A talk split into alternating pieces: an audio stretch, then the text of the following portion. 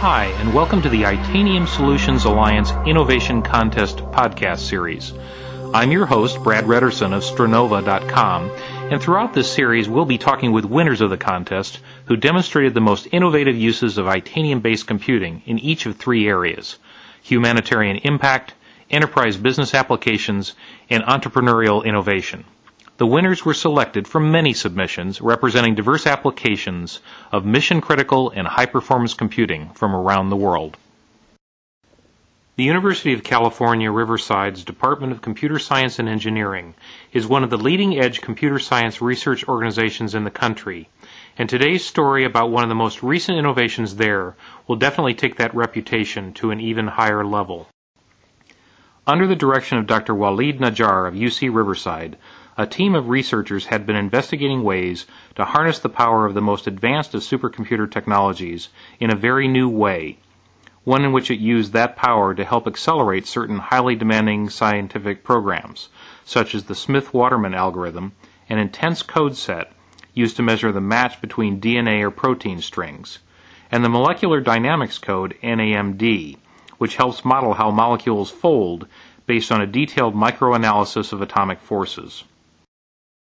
To do this, they made use of a new kind of Itanium-2 powered supercomputer, one which merges the most modern of scalable computing technologies with the ability to access powerful field programmable gate arrays, or FPGAs, built into the supercomputer architecture itself to allow the computer to execute multiple functions at once through an entirely new means.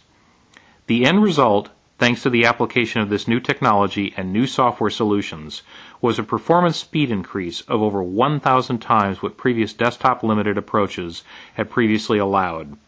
It is this kind of performance, as well as the creative brilliance behind it, that Dr. Najjar's team was named a finalist in 2007's Itanium Solutions Alliance Innovation Awards in the Entrepreneurial Innovation category. To tell us more about this, we have Dr. Walid Najjar himself, a principal investigator on the team that made this all possible at the University of California, Riverside. Walid, thanks for speaking with us today. It's my pleasure. Well, first, I want to congratulate you and your team for being named a finalist in the 2007 Itanium Solutions Alliance Innovation Contest Awards in the Entrepreneurial Innovation category. Thank you. Thank you. Well, as a starting point, could you describe for our listeners a little bit about your organization's computing mission, what it is, and what challenges you were facing that caused you to start looking at the eventual system solution you selected. UC Riverside is one of the UC campuses. It's a research university. It used to be the smallest of the UC campuses. Now Merced is the smallest. And the computer science and engineering department is one of the largest departments on campus, and it's been here for quite a while. It was the founding department in the College of Engineering. We have probably the largest PhD granting program on campus aside from the professional schools such as the MBA program and the Doctor of Education program.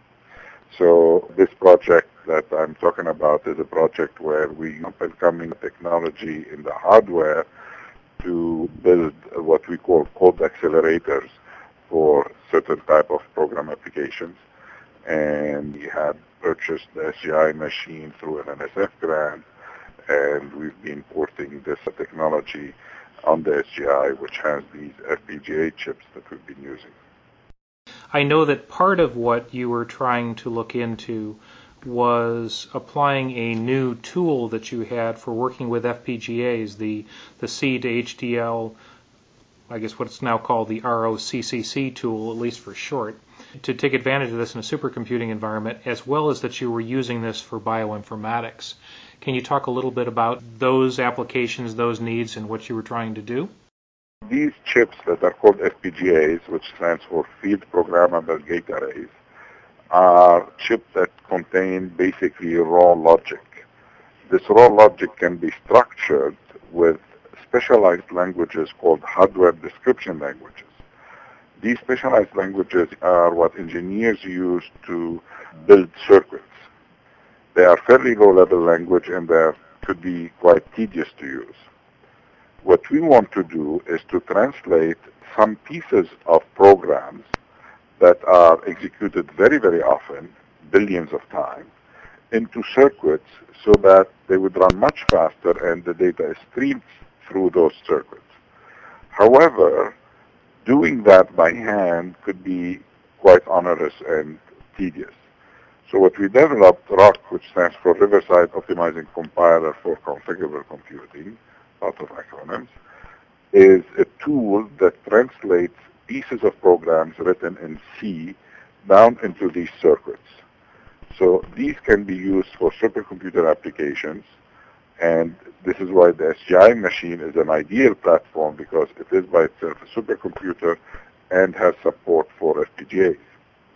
So we ported this ROCCC tool on the SGI machine, and one or two of the applications that we're looking at extensively, and one is bioinformatics application, which is DNA and RNA and protein string matching, and the other one is computational biology, which essentially is molecular dynamics.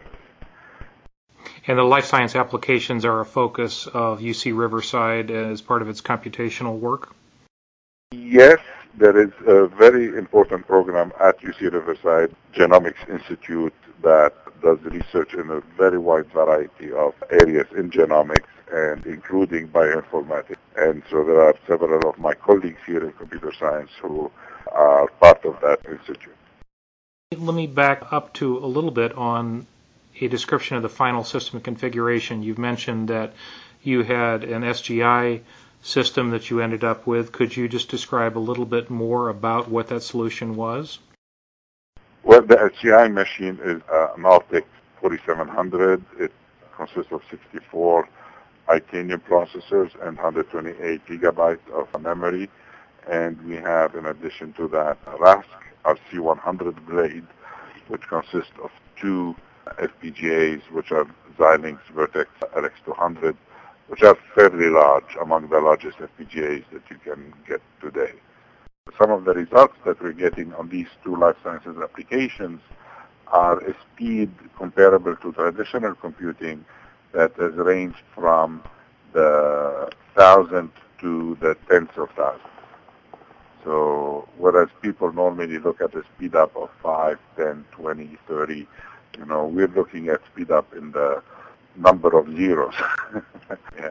So of course this is still very preliminary and you know it's going to take a lot more work to get uh, all of these put together in a very meaningful way. However, it's very promising. I think it's ushering a new era in supercomputing applications.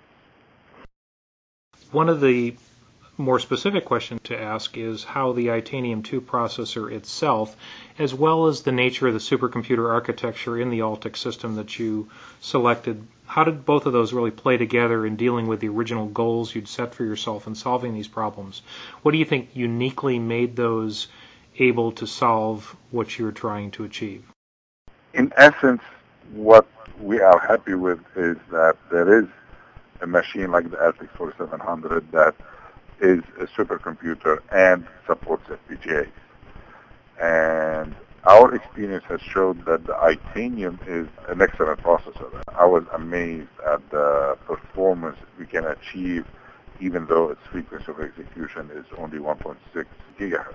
The parallelism in there is, is excellent. It's uh, tremendously, especially if the right compiler, which is ICC, the Intel, Intel C compiler is used some people in industrial setting have told me, yes, that's nice, you're going to get the Altix, but it's going to take you months to port your tool to the Altix. And instead of months, it took us a couple of weeks, and actually between one and two weeks. And I think that is to the credit of the designers. If I had to dream the right set of tools that they provided, that was exactly what I would have asked for.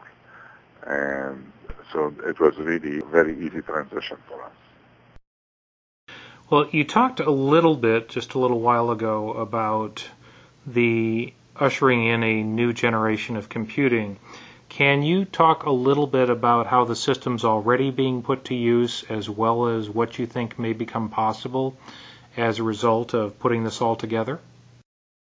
We have provided accounts to a variety of people in the College of Engineering on campus outside the college. And so a lot of people are using it. I would say that our system is a small supercomputer. It doesn't take much to fill it up. It's only 64 processors. However, we view it as the first step in progression that would include an increase in size of this machine as well as other machines of similar or different nature. We haven't been putting the FPGA into production use yet on the system. We're still in the development phase and fine-tuning these applications. But I view the role of FPGAs as possibly ushering what I would call desk-side supercomputing, in which you can have a small box in the office or in the lab that would achieve the performance in a small box of several hundred regular processors put together because of the use of FPGAs. When do you expect this to be more readily available for general use based on your own projection? What is happening right now is that the potentials of FPGAs for supercomputing is being realized and recognized in a wider and wider circle of people. It used to be a very small community of people who say, wow, there could be something really potentially powerful here, but, you know, there's only a handful of people who, who are aware of that. And now we see a lot of the big companies getting interested, Intel, the IBM, Sun, and various companies like that, that are becoming more aware of this potential and thinking of ways to leverage that. And I think, you know, like many things in high tech, it's very difficult to predict when and where and what direction it will take. It's, everything is synergistic reaction between what the market is requiring and what the technology is providing, and bang, you have this out of the blues event that changes the, the way things are going. Well, in line with those synergistic things that we just talked about, if some of those listeners out there perhaps are looking at an application or perhaps being able to f- continue to fund more of the research that your group is doing, how might they get a hold of you, either from a website address or perhaps an email address where they could contact you? The email is the best way. It's Najjar, my last name, N-A-J-J-A-R, at cs.ucr.edu. We have a web page for the project, ROCCC, R-O-C-C-C. It's also on the UCR website. And we will be soon distributing rock in open source for non-profit use, for non-commercial use, under a license from the University of California, Riverside. Dr. Najjar, I appreciate your time very, very much and look forward to sharing this with the community of the world that will be listening to it and good luck in your future ventures using this system and more. Thank you. Thank you very much. It was my pleasure. Thanks again for joining us for today's interview. If you'd like more information on the podcast you just heard, as well as others in this series, please visit us at www.itaniumsolutionsalliance.org.